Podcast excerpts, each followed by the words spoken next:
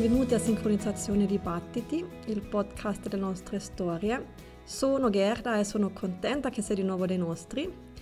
Oggi ho avuto l'onore di intervistare due cervelli che sono sfuggiti separatamente dalla Toscana per poi trovarsi su suolo britannico. Sono Alice ed Edoardo e loro ci raccontano del loro percorso accademico e di vita sia in Italia che all'estero. È un'intervista molto onesta che mi ha lasciato con un sorriso sulle labbra e spero che abbia lo stesso effetto anche su di te e auguro tanta gioia nell'ascoltarla.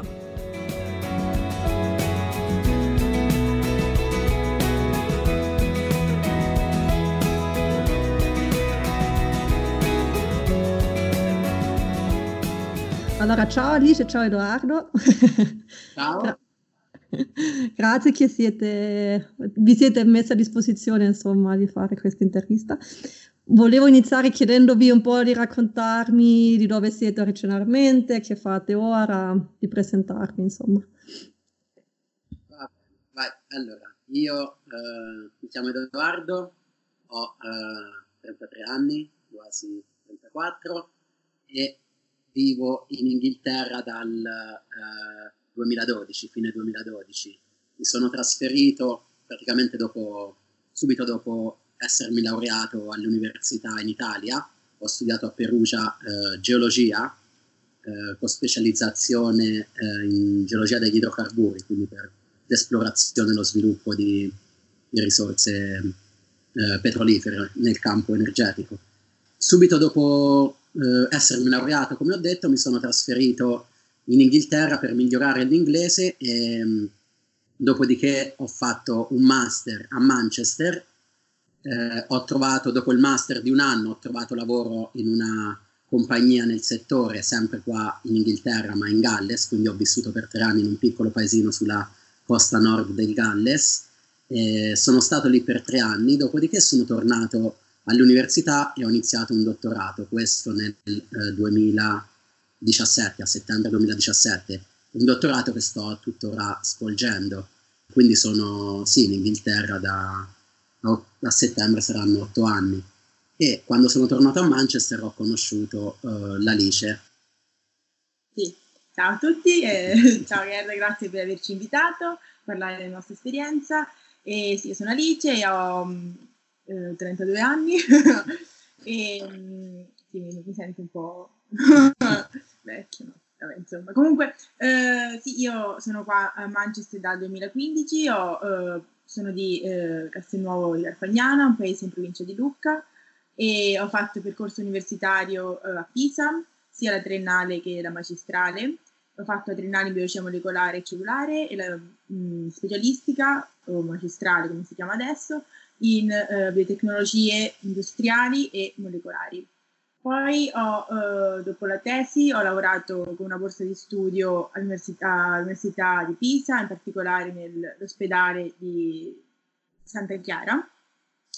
E da lì eh, poi ho iniziato a pensare se volevo realmente iniziare a stare in Italia o farmi anche un'esperienza all'estero e quindi la voglia di partire era sempre più forte e quindi ho deciso di applicare un dottorato all'estero e nel 2015 ho avuto la possibilità di iniziare il dottorato all'Università di Salford, che è a Manchester. Ho fatto quindi 3-4 anni di dottorato, ho finito nel 2019. Nel 2019, quindi l'altro anno, nel luglio, ho iniziato a applicare per eh, lavori di ricerca perché ero interessata a continuare a lavorare eh, nella ricerca, quindi fare almeno un postdoc eh, per vedere se l'accademia appunto è il mio, il mio futuro. E quindi uh, ho trovato questa opportunità a Edimburgo e mi sono trasferita uh, da luglio a Edimburgo. Quindi adesso sono attualmente a Edimburgo, ma appunto uh, sono una pendolare perché appunto vengo a Manchester e mi muovo tra Edimburgo e Manchester da, da, luglio. E i viaggi tra Manchester e Edimburgo, anche se sono corti, sono sempre molto avventurose, vero? Sì, sì. Ah, tre ore in treno. Sì alcune volte i treni, diciamo, possiamo paragonarli un po' ai treni italiani, ecco, insomma, sì. sono sempre efficienti. È vero, sì, magari spesso si pensa che in Inghilterra funziona tutto, magari rapportandola anche, sì, almeno nel caso nostro all'Italia, però invece viaggi in treni, oddio, almeno la tratta Manchester-Edimburgo sì. è una tratta molto avventurosa. Sì, spesso perché... in ritardo, rallentamenti, sì. spesso bloccano il treno, fanno scendere tutti quanti perché magari sono a corto di mm. personale, quindi tutti scendono e devono poi risalire, aspettare il treno dopo, quindi sì, spesso il viaggio non dura tre ore, ma dura anche quattro mm-hmm. e più. Però in compenso poi ti rimborsano, quando ci sono ritardi più di 35-40 minuti ti, ti, rimborsano il biglietto. Però spesso te magari preferiresti arrivare... Magari... Il rimborso, sì. Sì Dopo sì. una giornata di lavoro, soprattutto il venerdì, eh, sì. vedi l'ora di essere a casa. Insomma. Mm-hmm. Sì. Però vabbè, insomma, ci, ci, siamo adattati a questa vita da pendolare che al momento si è bloccata, visto il periodo eh, purtroppo del, del, coronavirus, quindi per questo periodo l'Alice è venuta, visto che comunque le nostre università sono chiuse e al momento stiamo lavorando da casa, l'Alice si è ritrasferita temporaneamente a Manchester e, e, finché insomma tutto passerà. Passerà.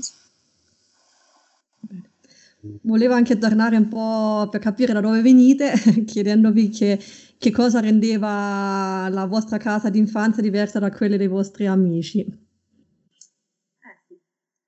eh, io uh, vivo in una località uh, di un paesino, che comunque non è, diciamo, lo considero la periferia del, del, del, del paesello, e quindi una cosa che sempre mi faceva un po' di gelosia, un po' di eh, invidia rispetto alle mie amiche perché avevo un gruppo di amichette che stavano tutte in ce- nel centro storico.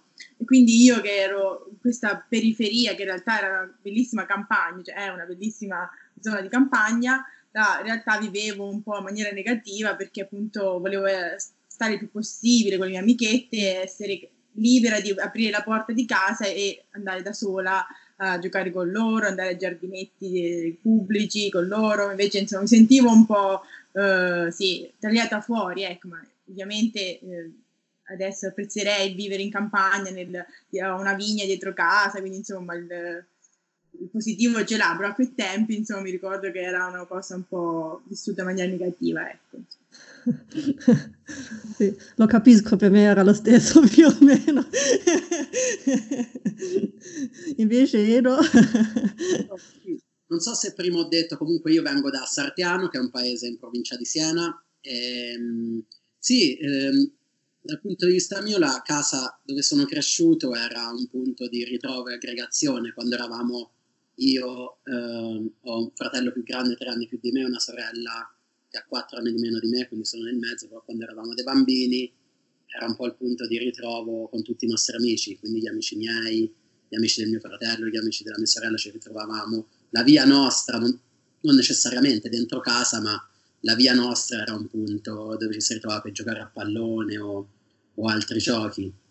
Questo probabilmente, sicuramente, grazie al fatto che avevamo una mamma molto paziente, che quindi vedeva di buon occhio, eh, cioè, eh, sì, era sicuramente aperta all'avere tanti bambini che giocavano davanti a casa nostra e quindi che facevano rumore, e, sì, me, cosa che non era, non era scontata perché spesso tanti altri genitori non è che volevano troppo baccano, come si dice, davanti casa, quindi questo sicuramente sì, è stata una motivazione, ma anche il fatto che sicuramente avevamo una mamma che era molto socievole e diventava lei stessa amica, cioè no amica, però eh, una mamma con la quale tutti i nostri amici riuscivano ad avere comunque un rapporto, comunque scherzava sempre, era sempre molto aperta, cosa che magari io non avevo nei confronti dei genitori di altri miei amici, dove magari il rapporto era semplicemente limitato a un rapporto molto formale e sicuramente più freddo di quello che i miei amici avevano con la mia mamma. Mm-hmm. E poi quando dopo mh, vabbè, i superiori dovevate scegliere i vostri corsi di studi perché avete corsi di studi direi anche abbastanza impegnativi che non sono da tutti, come avete scelto, come siete andati avanti per scegliere, che ragionamento avete fatto per scegliere il corso di studio? Allora, io uh, volevo sicuramente fare l'università, ero proprio eh, convinta di questa cosa, che volevo provare l'esperienza appunto universitaria, anche se avevo avuto in casa mia, c'era stata mia zia, che era l'unica diciamo, mia familiare che aveva, partecipato, cioè, che aveva fatto l'università, e lei la viveva, cioè veramente studio, studio, casa, studio, stressatissima, quindi un po' dicevo sì, ok, forse c'è da studiare un po' troppo, però in realtà ero anche curiosa di vivere questa esperienza perché sapevo che poteva solo arricchirci, arricchire eh, insomma, la, tua, la tua vita. Quindi, insomma, volevo farla. E poi, cosa che è più decisiva, che sempre ricorderò e porterò con me, è il, l'aver incontrato un professore universitario a, alle superiori. Questo professore venne a fare un esperimento in, in classe dove c'era stato diciamo, ci ha fatto assaggiare delle, tipo dei, per conoscere diciamo, le, le diverse percezioni del sapore del gusto, ci ha fatto fare insomma, un esperimento in cui si assaggiavano diverse cose e dovevi poi eh, cap- cioè, vedevi il risultato diciamo, dell'esperimento genetico, appunto perché il professore era un professore di Università di Pisa eh, che insegnava genetica all'università. E quindi un esperimento diciamo, per vedere la differenza genetica alla percezione del sapore del gusto e amaro in particolare eh, un, altro, un, altro, gusto che si chiama umami, e, che ha un, insomma, un sapore un po' strano, un po' insomma, sull'amaro comunque.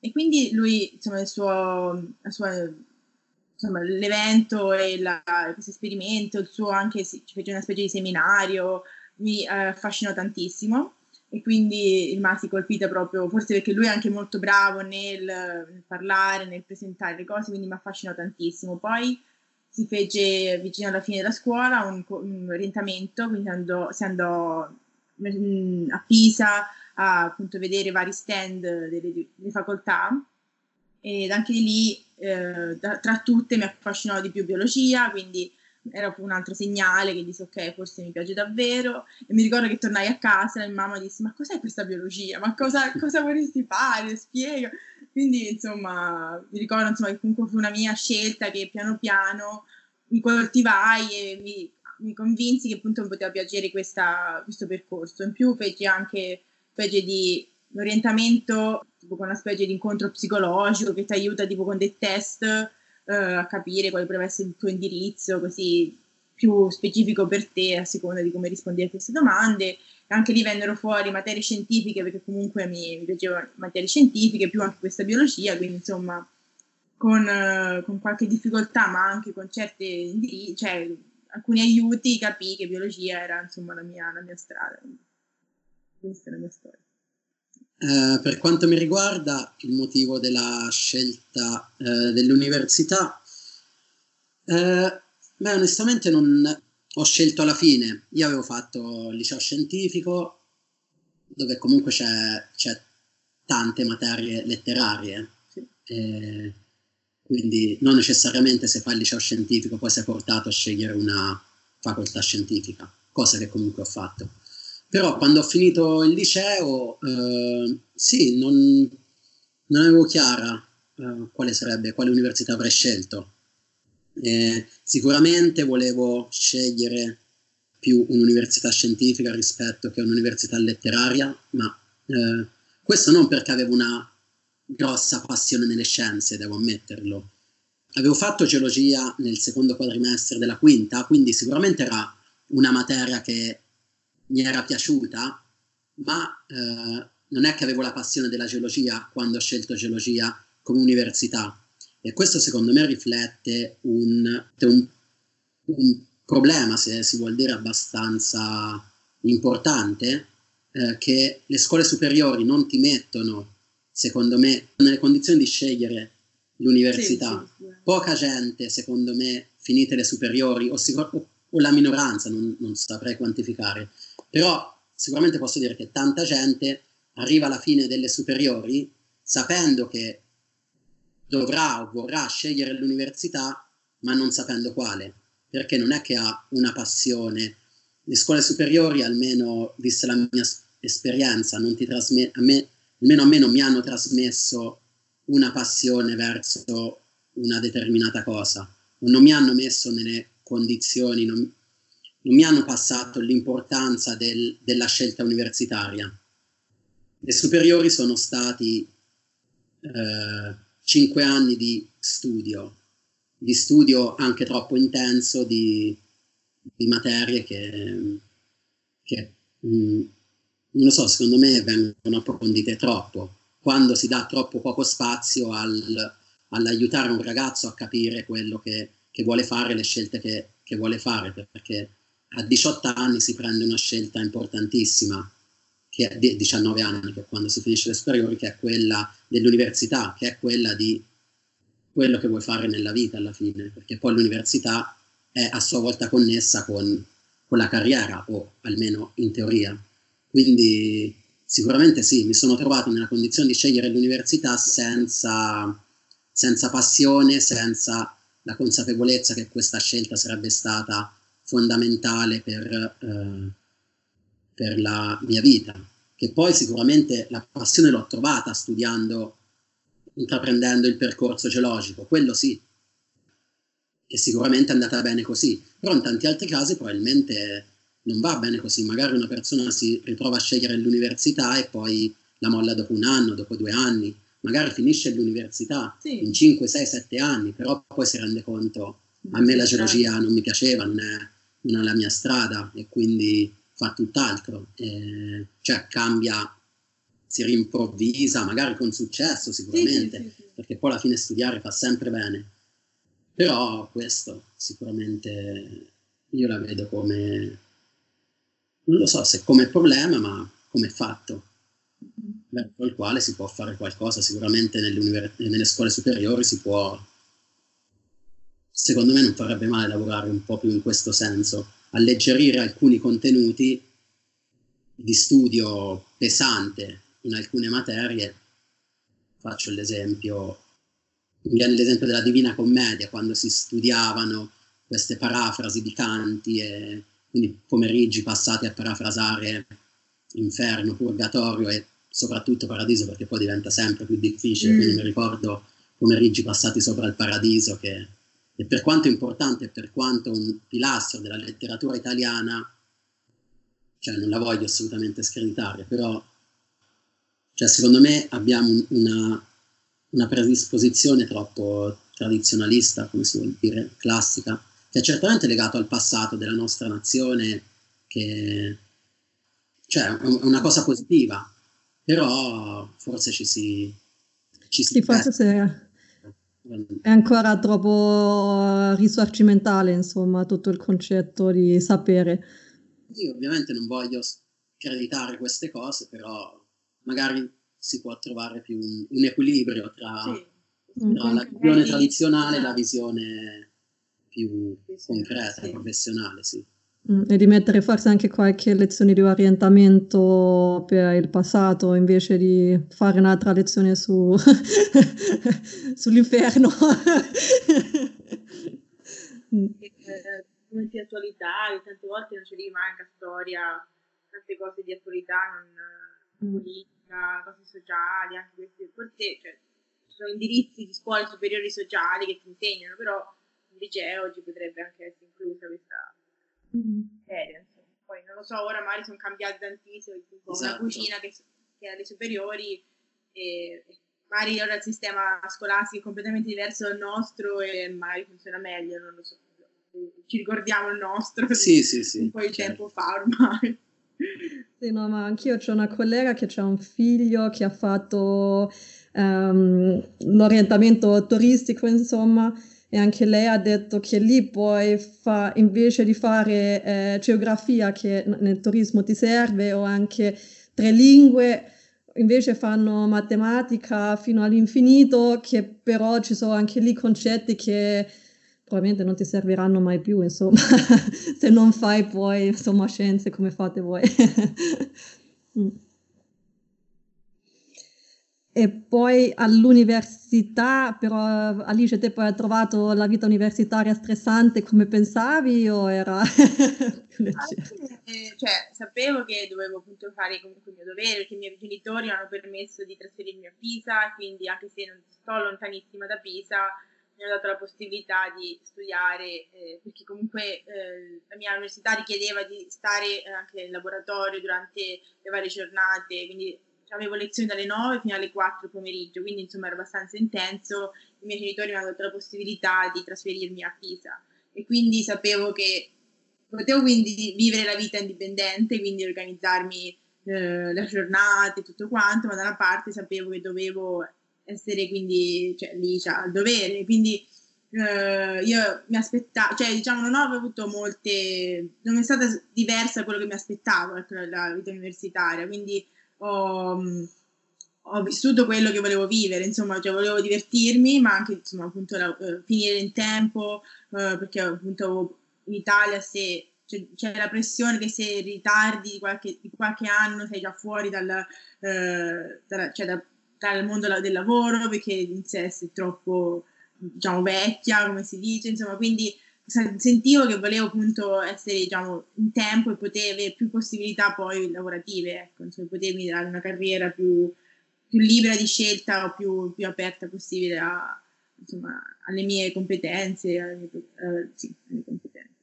Quindi sì, non è che ci ho avuto, uh, non ero neanche troppo diciamo spaventata, cioè ero un po' spaventata e un po' preoccupata, però non, forse non, non l'ho visto come una sfida troppo di, complicata, ecco, troppo difficile da, da superare. Invece per te com'era Edo, la vita universitaria? La vita universitaria no, è stata sicuramente un'ottima esperienza eh, della quale ho ricordi positivi, eh, dove ho studiato tanto, però ho anche fatto altro oltre che allo studio eh, sto rapportando questo con il liceo, della quale ho un, un, una, un ricordo molto, cioè un po' negativo perché ho veramente studiato tanto, è l'unico ricordo che, non l'unico però, sì, cioè il ricordo principale, mentre all'università no, ho fatto amicizie, un sacco di amicizie con uh, gente con la quale sono tuttora molto amico e in costante contatto. Comunque ho, ho vissuto la classica vita universitaria, perché comunque avevo anche un appartamento a Perugia e Perugia essendo una città comunque universitaria ti, ti dà tante possibilità, tante, tante possibilità di, sociali, diciamo, di, di vita.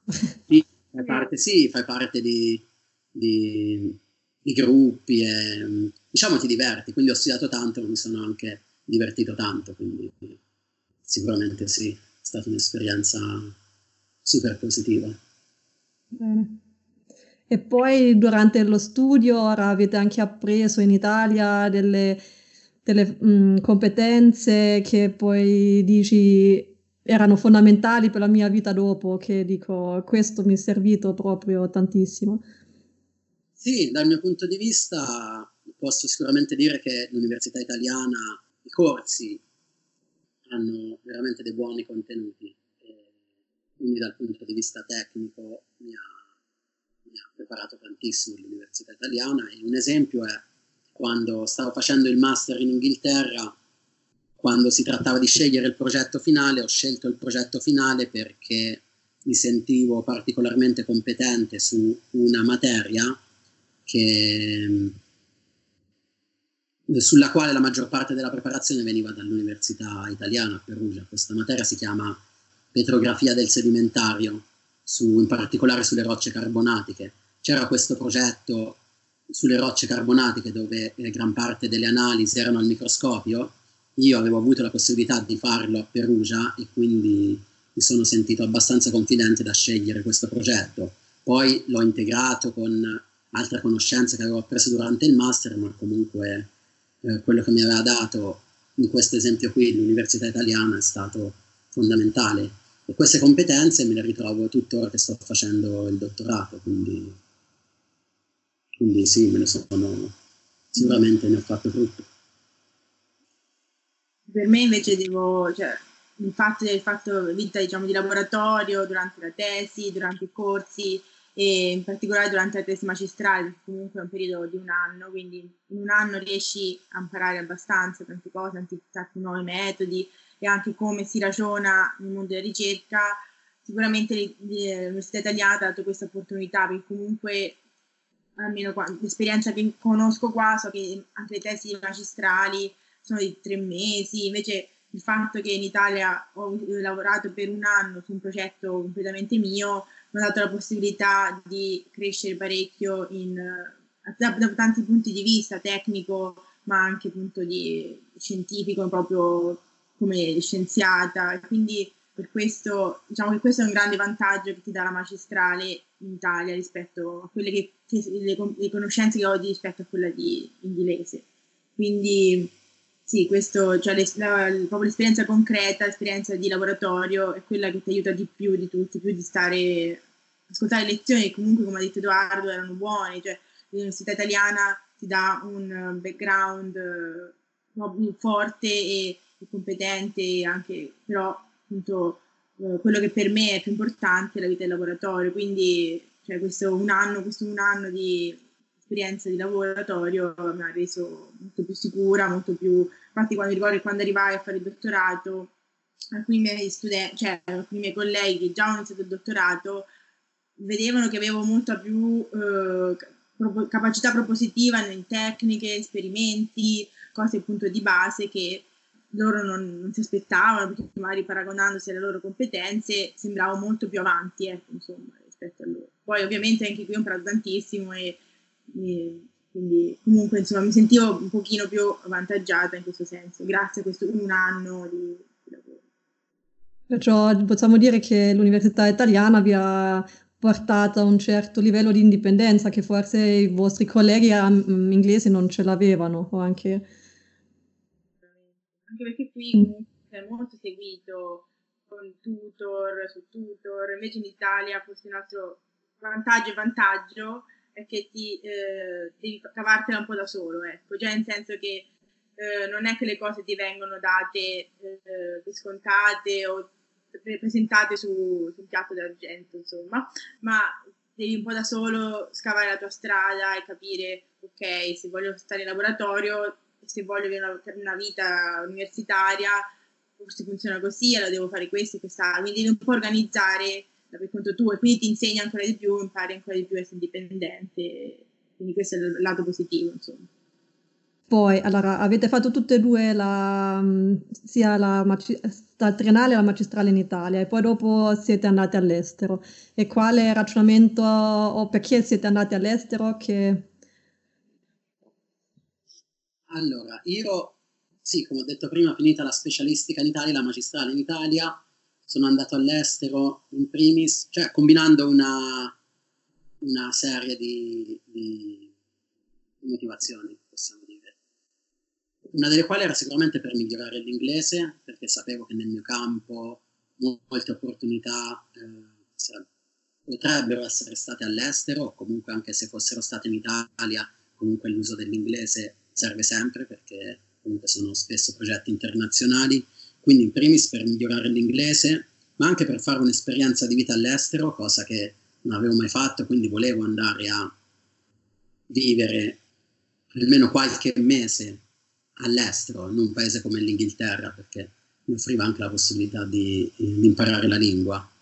Quindi sì, sono partito uh, all'inizio facendo solo un corso di inglese ehm, e poi durante i primi mesi che ero in Inghilterra scelsi Bristol come prima città dove imparare l'inglese, eh, mi venne l'idea, mi venne anche consigliato da, da mio padre che ha, che ha sempre lavorato all'estero e quindi devo dire che dal punto di vista di alcune scelte professionali mi ha aiutato molto e consigliato bene, mi ha, mi ha aperto gli occhi e mi ha suggerito di dare un'occhiata a dei master in Inghilterra che che nel mio campo erano sicuramente all'avanguardia.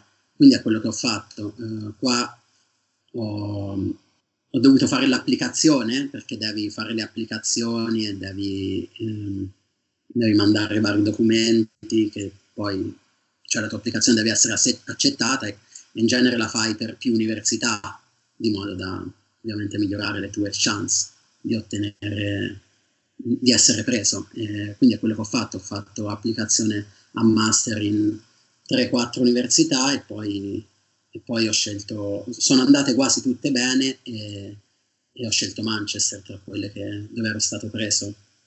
Io... Perché hai scelto Manchester, scusa? sì, devo dire che ho scelto Manchester, è stata intanto la prima ad avermi preso, quindi ho, dovevo accettare l'offerta condizionale, cosa che ho fatto. Era un'offerta condizionale perché dovevo ancora prendere l'IELTS, che è un, un esame di lingua che, che è richiesto. Quindi la condizione era sei accettato al master, però nei prossimi mesi, prima che iniziai il master, che sarebbe iniziato l'anno prossimo, devi completare e presentare il certificato dell'IELTS. Però intanto dovevo accettare l'offerta condizionale, quindi dissi, vabbè, io intanto l'accetto. Non conoscevo troppo l'Università di Manchester. Avevo fatto, l'avevo fatta la richiesta a Manchester solo per, diciamo, per aggiungerne un'altra, avere un'altra possibilità. E da lì ho iniziato un po' a... cioè sapevo che erano comunque tra le università importanti qui in Inghilterra, e da lì però ho iniziato a, a prendere più informazioni su Manchester, sono, ho anche scritto a, a, dei professori qua al dipartimento, sono venuto in visita e mi hanno fatto parlare con un professore mi ha, e mi ha fatto una buona impressione, sempre più, e che ho deciso di, di scegliere Manchester. Quindi sì, il fatto, non perché mi hanno preso per primo, ma il fatto che, di avermi preso per primo mi ha dato la possibilità di di conoscerli meglio e di, e di rimanere sorpreso positivamente sempre più. E, mm. e sì, e quindi ho scelto Manchester. E te Alice, scusa, ora non ti interrompo più.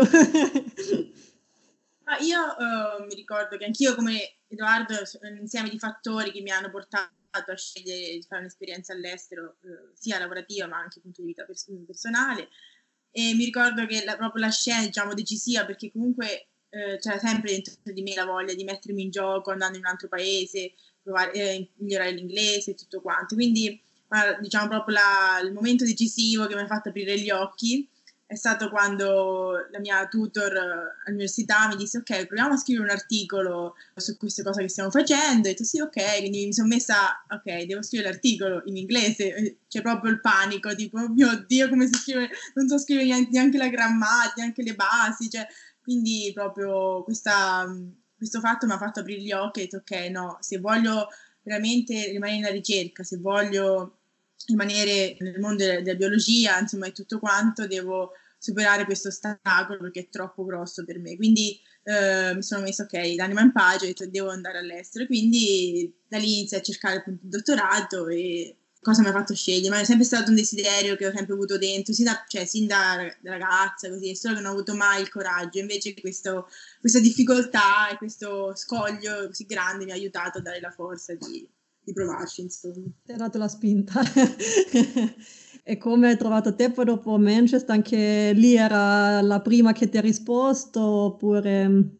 Io praticamente ho fatto varie domande, alla fine qui mi detto la possibilità di fare interview eh, il colloquio e quindi presero e tutto quanto. E tra l'altro eravamo io un'altra ragazza italiana, che la ragazza italiana ha fatto il master in terra, forse nella solita università, se ricordo bene.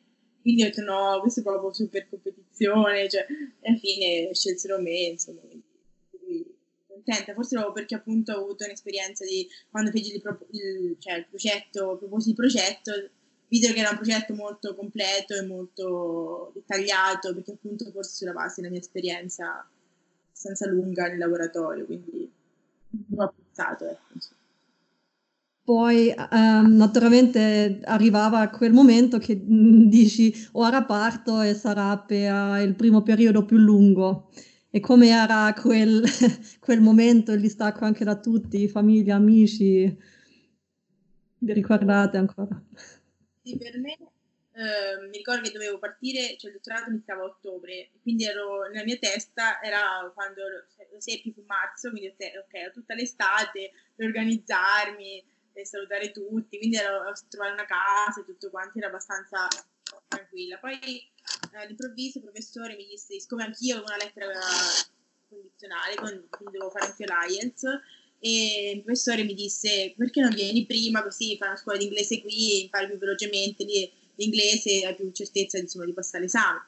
E quindi disse ok, va bene, quindi quando vengo? Eh, mi disse giugno, quindi cavolo, da marzo a giugno in tre mesi dovete tipo uh, improvvisamente cercare una casa, dover dire insomma le persone con cui lavoravo che andavo via e tutto quanto.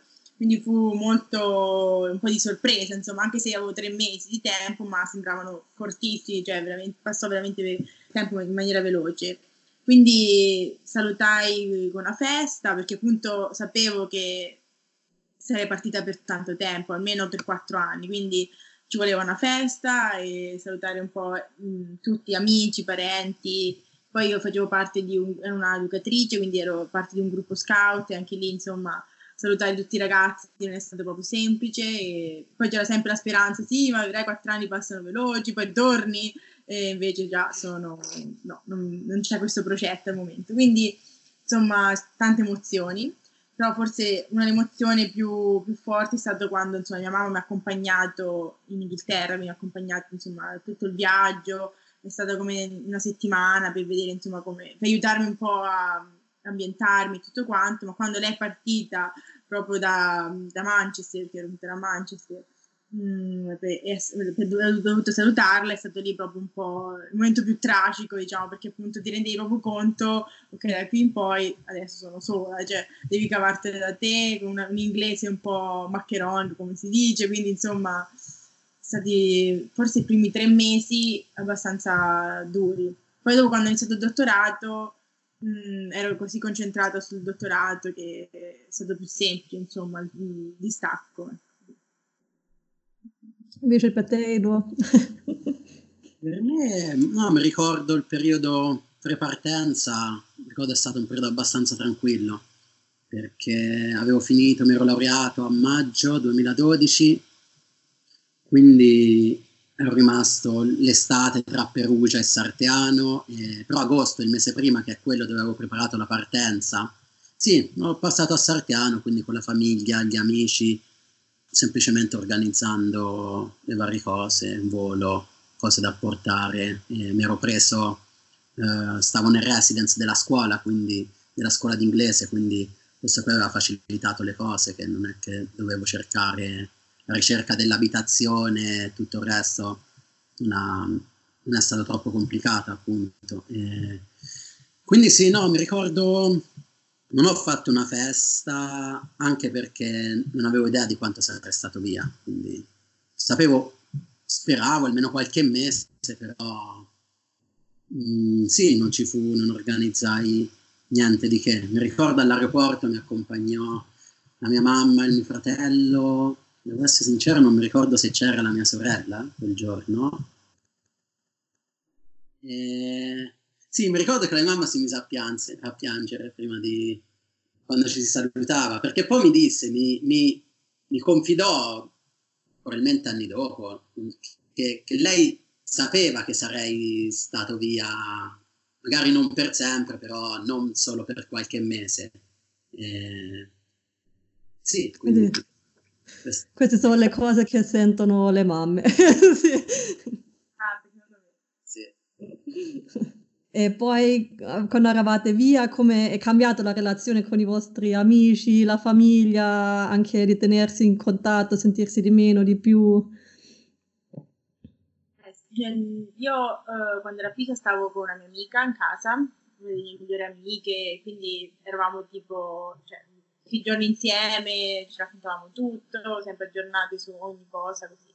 Quindi questo distacco è stato abbastanza non semplice da gestire, ecco, perché da sentirsi tutti i giorni, conoscere tutte le nostre sensazioni, i nostri eh, stati d'animo, a non sen- cioè, a piano piano perdere questi aggiornamenti, perché ovviamente non riesci a stare al passo, la distanza a questo punto lato negativo, che non riesci a stare più al, al, passo con gli aggiornamenti sia della famiglia, degli amici, e quindi questo è stato un po' sì, il, il lato negativo della distanza, però per fortuna oggigiorno abbiamo appunto la tecnologia che aiuta diciamo, a abbassare queste barriere. E quindi insomma qualsiasi cosa, qualsiasi situazione uno è sempre disponibile e si tiene sempre in contatto.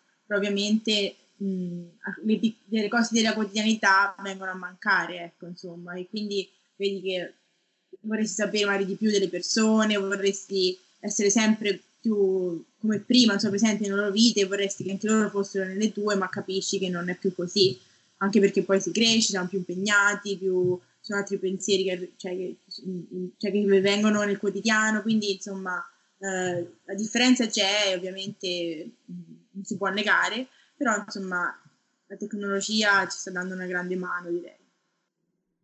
Sì, no, condivido appieno quello che ha detto l'Alice, ovviamente non sei più, eh, non è la stessa cosa che vivere comunque nello stesso paese, eh, con la tua famiglia, i tuoi amici, i contatti vengono meno, i contatti diretti vengono meno. Eh, però no, sicuramente la tecnologia in questo aiuta tanto e posso dire che noi abbiamo, lo stiamo vedendo perché, perché mi ricordo quando io studiavo all'università, quindi posso dire intorno al 2010, non c'erano ancora le videochiamate, non c'era, eh, Skype già esisteva ma, ma non era non si usava tanto quanto adesso, lo stesso con videochiamate possono essere su Skype, Whatsapp, ovunque.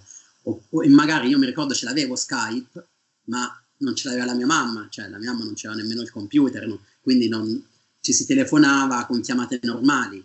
E, mentre ora invece si fa una piccola videochiamata tutte le sere che accorcia veramente le distanze, magari anche, anche mentre si fanno altre cose, magari eh, noi si chiama spesso la mia mamma mentre si prepara da mangiare, da mangiare o mentre si, mentre si cena e sembra quasi che stiamo cenando insieme e questo accorcia tanto. Paradossalmente quando si torna a casa dopo 3-4 mesi non sembra ci sia stato quel distacco perché eravamo diciamo tra virgolette insieme in videochiamata la sera prima.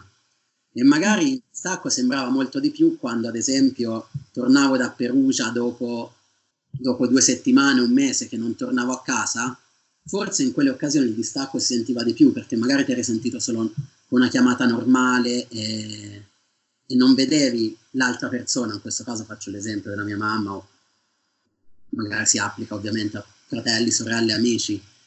Sì, no, quindi sicuramente questo è per ribadire che la tecnologia eh, sicuramente aiuta tanto, accorcia le, accorcia le distanze. Mm-hmm. Sì. Mm, poi avevamo già detto una differenza tra il sistema universitario italiano e quello inglese, eh, che è quello che in Italia insomma si è un po' più m- meno, meno seguito, diciamo, un po' più da solo. Ci sono altri che dite che sono grandi differenze, vantaggi, svantaggi? Sì, c'è una differenza. La differenza è che sono uh, totalmente diversi. Eh, praticamente nel Regno Unito le università sono viste come, più come aziende, cioè le università vogliono accaparrarsi e competono, questo ci sono dei ranking, per accaparrarsi il maggior numero di studenti, perché gli studenti portano soldi, cioè le, le tasse sono molto più alte in Inghilterra, sia per gli studenti inglesi o europei, dove una triennale costa all'incirca 9.000 pound all'anno, ma soprattutto per quelli internazionali, dove i costi sono più del doppio, dove ogni anno le tasse sono tra i 15 e i 20.000 pound. Quindi, quindi questo eh, rivoluziona tutto il modo di, di gestire l'università, i corsi, ovviamente gli studenti sono, devono essere attratti dalle università e una volta che sono all'università gli studenti devono essere portati a, al successo, quindi non esiste o mh, mm, si tende a, a, non bocciare, cioè la bocciare, mentre al, mi ricordo all'università in Italia poteva capitare benissimo che una sessione di esame su 30 persone esaminate 25 bocciavano, magari anche giustamente, però Qui no, qui si tende, lo studente è al centro, lo studente è quasi portato sì, sì, cioè, sì, su, un, su, un, trono perché, perché, perché deve passare, l'università deve averci una media voti alta, però e, e una cosa molto importante è che lo studente deve trovare lavoro dopo l'università, quindi non sto dicendo che questa cosa è negativa, questa cosa da questo punto di vista è anche positiva perché poi anche il rate of employment conta tanto nell'attrarre gli studenti, quindi è questo il fine dell'università. Ovviamente il prendere buoni voti, il passare il corso è un mezzo per poi, um, per poi trovare lavoro. Funziona così, è gente, le università hanno comodamente oltre il... cioè chi esce dall'università entro... le università spesso dicono, loro annunci sono che entro un anno il 99% degli studenti hanno trovato eh, lavoro nel settore. Quindi, quindi sì, è un sistema che da questo punto di vista funziona molto diverso dal nostro, ma dal punto di vista economico funziona. Poi sicuramente le differenze sono nei costi, che costa, eh, costi sono molto più elevati, però c'è anche tutto il, c'è un sistema dietro che ti, c'è sicuramente un sistema di borse di studio pubbliche e private, oppure di, come li chiamano, gli student loan, quindi gente fa eh, prestiti, sì, acquisisce dei prestiti per poi studiare e pagare l'università, che poi ripaga una volta che trova lavoro aderente, anzi penso che è proprio una delle condizioni che puoi iniziare a ripagare questi prestiti una volta che hai trovato il lavoro. Quindi è sì, questo è il sistema inglese. Certo in Italia sicuramente l'università è più, sicuramente più accessibile, cioè un, diciamo il sapere è meno commercializzato, sì. possiamo dire? Sì, sì, sì. sì. Quindi queste sono differenze, penso, abbastanza oggettive. Poi la soggettività sta, cioè chi preferisce il sistema italiano più tradizionalista, chi preferisce questo inglese più economico. Mm, certo. Io non è che ho molte, non posso comparare molto perché ho fatto la mia, cioè il master il triennale in Italia, quindi non so bene come funzionano qua appunto i sistemi di giudizio, di parametri insomma, del, il master o le triennali. Dottorato, cosa, cioè, mi ricordo da quello appunto che i miei tutor mi dicevano, mi raccontavano, sentivano, cioè, la differenza c'è sicuramente anche nell'organizzazione del dottorato e qui ti senti è un po' più stressante perché sai qui c'è una la tesina, la tesi, la discussione della tesi ha molto più valore, quindi perché c'è appunto il rischio di mh, essere cioè, rimandato con uh, correzione di vari mesi, anche da noi addirittura un anno, e quindi insomma c'è abbastanza, ti fanno sentire molto la pressione di questa, della discussione della tesi, quando da ricordi o da eh, esperienze di altre persone, diciamo la, la, discussione della tesi è molto una formalità perché giustamente hai lavorato 3-4 anni su una cosa e cioè, alla fine sei arrivato alla fine di un percorso che è il tuo percorso che sappiamo che la ricerca non è che finisce in 4 anni, quindi ovviamente non è che sarà il processo di ricerca perfetto con grandi risultati, però appunto quindi viene valutato in maniera un po' più diciamo eh, tranquilla, ecco, un po' più non così, non c'è questo stress, almeno per quello che ho percepito io da chi mi ricordo. Però non c'è altre differenze, non, riesco, non, non saprei dirle, insomma. Non ho parametri.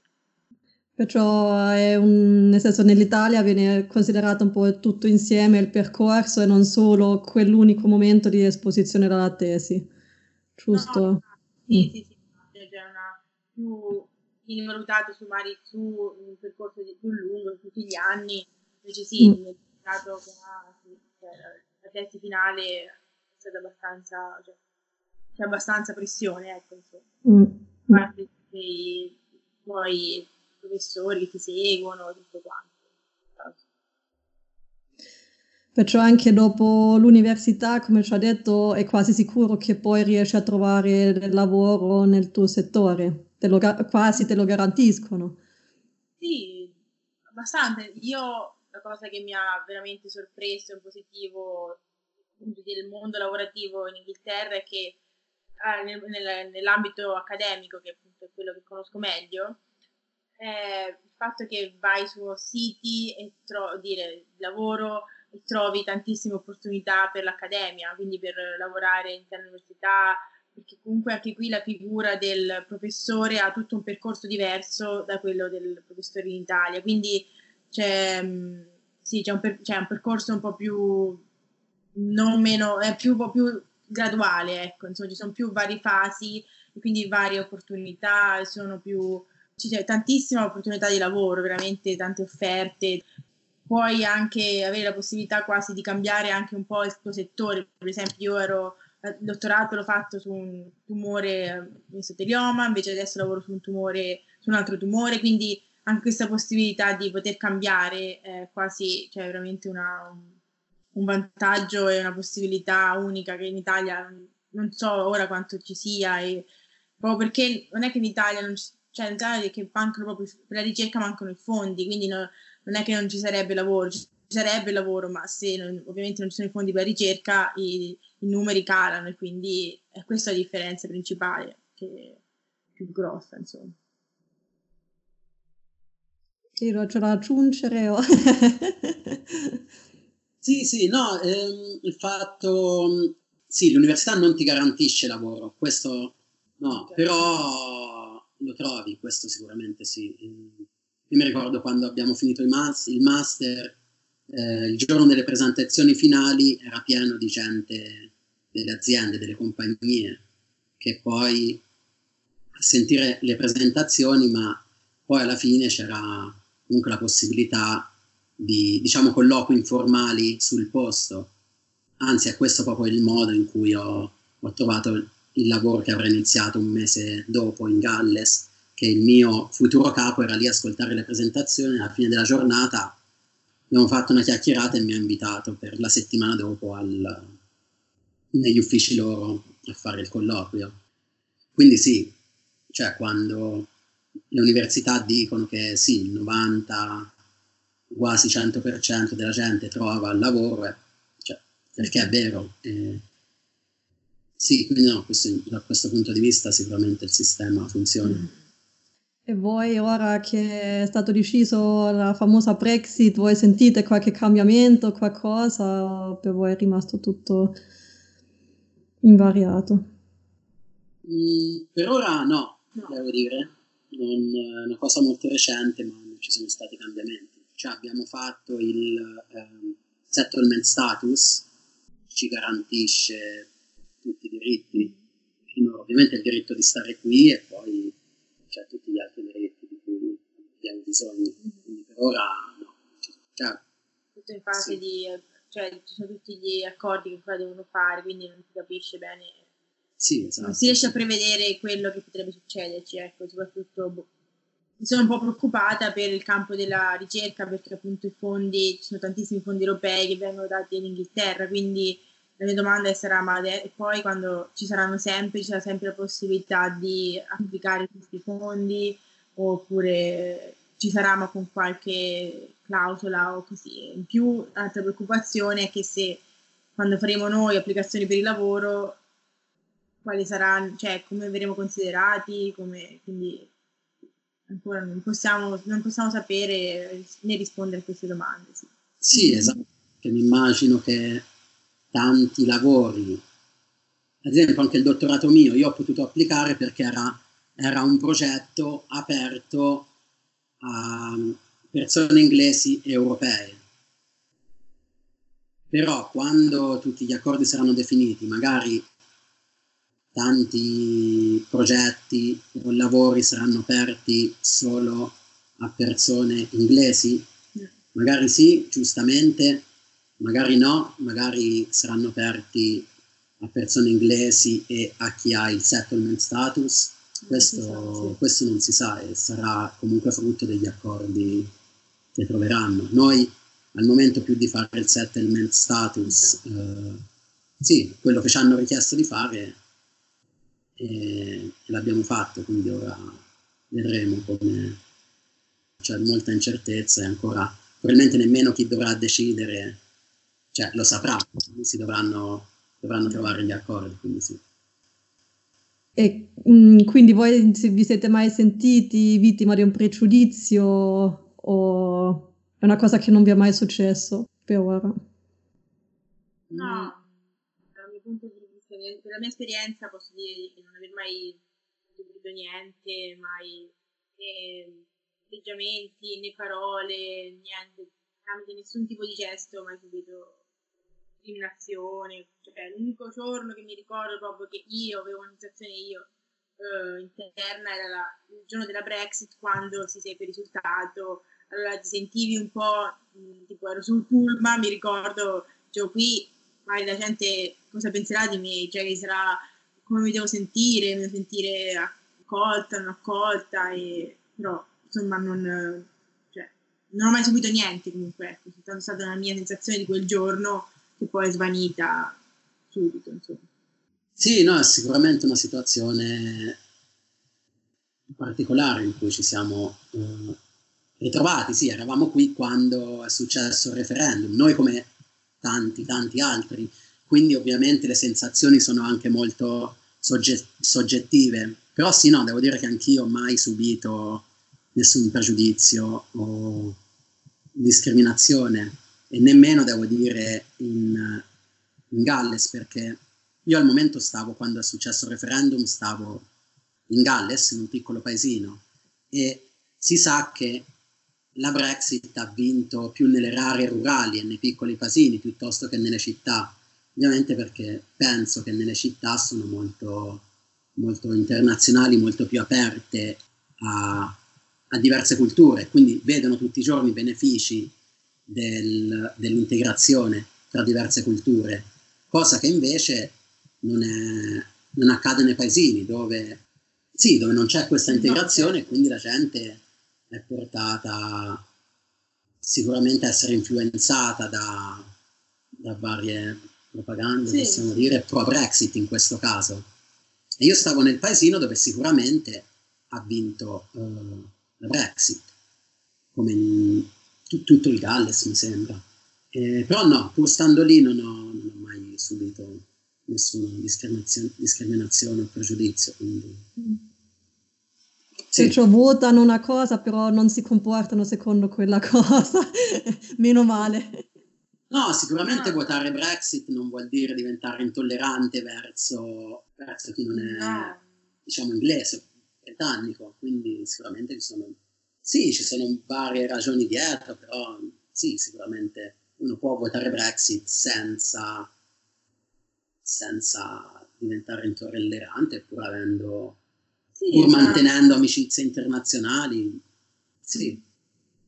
Forse anche la nostra esperienza, non, cioè, comunque io entrambi abbiamo avuto una, vita più accademica e quindi accademia ti tende più a avere persone internazionali intorno a te da sempre, quindi forse anche il nostro tipo di settore in cui lavoriamo non ci permette di avere per fortuna giudizi negativi o esperienze negative questo argomento, però non sappiamo, cioè non so tipo, altri settori se hanno subito esperienze negative riguardo a questo, questo fenomeno. Insomma.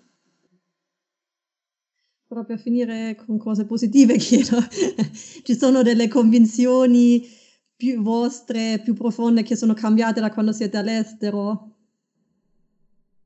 Io per la più grande, forse cosa che mi ha proprio meravigliata ogni volta mi, mi lascia insomma, bocca aperta e mi, insomma, mi entusiasma di questo paese è che eh, appunto dal punto di vista proprio professionale, cioè la, la, possibilità, perché quando ero in Italia, forse che ho avuto comunque anche un anno di esperienza lavorativa, ero molto demoralizzata e vedevo che non c'erano molte poss- possibilità se volevo fare una vita accademica, volevo almeno provarci a farla.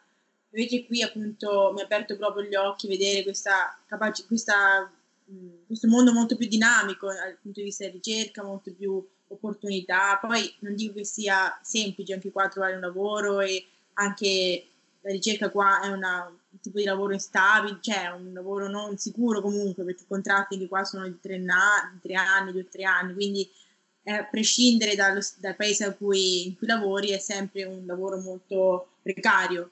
Però la possibilità di poterlo cambiare, la possibilità di poter avere proprio un lavoro, cioè più numero di cioè più opportunità, mi ha proprio fatto cambiare la convinzione che forse riesco, riuscirò a avere una carriera, eh, carriera accademica. Quindi questa è la più grande soddisfazione che mi fa portare ad avere quindi questo sogno, quindi di poter ancora continuare a credere eh, in questa cosa, insomma, che prima appunto avevo un po' persa. Ecco. Um, dal punto di vista mio, difficile rispondere circa le, condiz- le convinzioni che um, mi sono cambiate. Dovrei un attimo ripensare a come ero otto anni fa, ma sicuramente questo, questo viaggio che ho intrapreso, questa esperienza mi ha aperto tantissimo la mente, perché prima non avevo mai vissuto per un periodo anche di qualche settimana, un mese all'estero, non avevo mai fatto un Erasmus all'università, cosa che è stato un grande rimpianto, anzi una cosa che poi mi ha spinto a, a partire appena finita l'università, ma mi ha aperto tantissimo la mente e mi ha, mi ha aiutato ad apprezzare eh, diciamo, la varietà del mondo e di altre culture. Cioè, mh, mm, sì, ho avuto, quando facevo il master avevo coinquilini indiani con i quali sono rimasto amico, siamo in contatto tuttora e l'anno scorso siamo andati a trovarli in India e cioè, scoprire altre culture che non avevo, cioè non avevo mai, eh, cioè sempre questo esempio, non avevo mai conosciuto nessuno dell'India. Sì, sì. sì, che in Italia non c'è questa eh, opportunità, almeno non lo so, almeno qua abbiamo, almeno sì, abbiamo trovato più, c'è stata almeno la possibilità di trovare, di, di essere a contatto con più più culture, che sicuramente ti apre, ti apre la mente ti, ti aiuta ad, ad apprezzare tutte più cose. Sì, sì, sì. Certo, un po' sì, se ricade, cioè, è ovviamente un concetto ovvio che se chi non si muove mai dal, dal paesello ha sicuramente la mente più chiusa di chi, chi viaggia e vede più realtà possibili. Quindi questo sicuramente è quello che è successo a me che fino a pochi anni fa non avevo avuto troppe esperienze, insomma, sì, a parte il paesello e la città universitaria, già questo è stato uno step. Step successivo è quello di, di, di aprirsi ancora di più al mondo. Io sono sicuro, cioè, ancora, c'è ancora tanto sì, altro sì. che posso fare, perché non si finisce mai di, di di arricchirsi e di imparare. Quindi... Um, non so, l'ha detto qualcuno, però non mi ricordo chi, che dice la mente è come una paracadute, funziona solo se è aperta. E poi volevo chiedervi una cosa a fare, una domanda finale ancora più, più personale, che, che, cosa apprezzate l'uno dell'altro, ma cioè veramente... no, sì. eh, me sicuramente... Cioè, sono una persona che tante volte si sottovaluta, si autostima, cioè non ha una stima molto alta di sé, però Edoardo veramente mi, ha, mi, ha, cioè, mi sostiene sempre in tutte le, le, mie scelte, i miei progetti, quindi averci qualcuno accanto che ti dà la possibilità di credere, se ti credi un po' e lui ti crede il doppio di te, uh, ti dà tantissima forza e ti dà tantissima possibilità di, di non, non, tirarti indietro e eh, quindi di non rinunciare a delle cose che avresti potuto perdere, ecco, insomma, quindi eh, in positivo e anche in negativo, insomma, ti fa, sempre riflettere, lui riflette, riflette, la sua... Bisogna pensare. Eh, bisogna pensarci, pensare, eh, è, la, cioè, è la forza anche per me, insomma, di, di andare avanti in alcune cose. Quindi, poi ovviamente si, si sta bene insieme, ci, ci divertiamo e quindi anche in questa quarantena riuscire a divertirci con poco è importante, insomma, soprattutto in questo periodo. No, dal punto di vista mio, alcune tra le tante, tante qualità, Furbo. questa è solo una minimissima parte. No. no, sicuramente tra le mm, qualità che più che mi meravigliano tutti i giorni sono la sua generosità verso, verso il prossimo, amici, famiglia. Eh, la sua tenace passione nel lavoro, nel campo della ricerca scientifica, che, che poi sono tutte qualità che, che, ritrovo nella nostra relazione, unite ovviamente alla voglia di, di ridere, di scherzare e ovviamente anche nel, nel mio caso il supporto che mi danno. Tutti i giorni, in tutto quello che faccio, a partire dal, dal dottorato, cosa che lei ha fatto prima di me e quindi ogni difficoltà che trovo ogni giorno lei mi supporta tantissimo, mi ha aiutato e mi sta aiutando tanto in questo percorso. Che bello, grazie mille.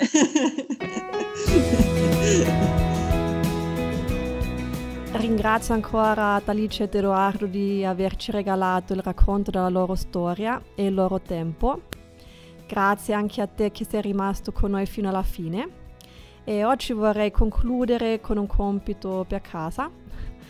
Appena finito questo episodio ti chiedo di dire ai tuoi cari che cosa apprezzi di loro, perché sei grato che facciano parte della tua storia e della tua vita e se vi avanza un po' di tempo, che in questi giorni potrebbe anche essere, raccontatevi e ricordatevi dei momenti felici passati insieme. Vedrai che poi la giornata sarà subito meno lunga e sicuramente più bella. E in questo senso, bei ricordi. Grazie per esistere, sei un regalo per questo mondo. Con amore, Gerda.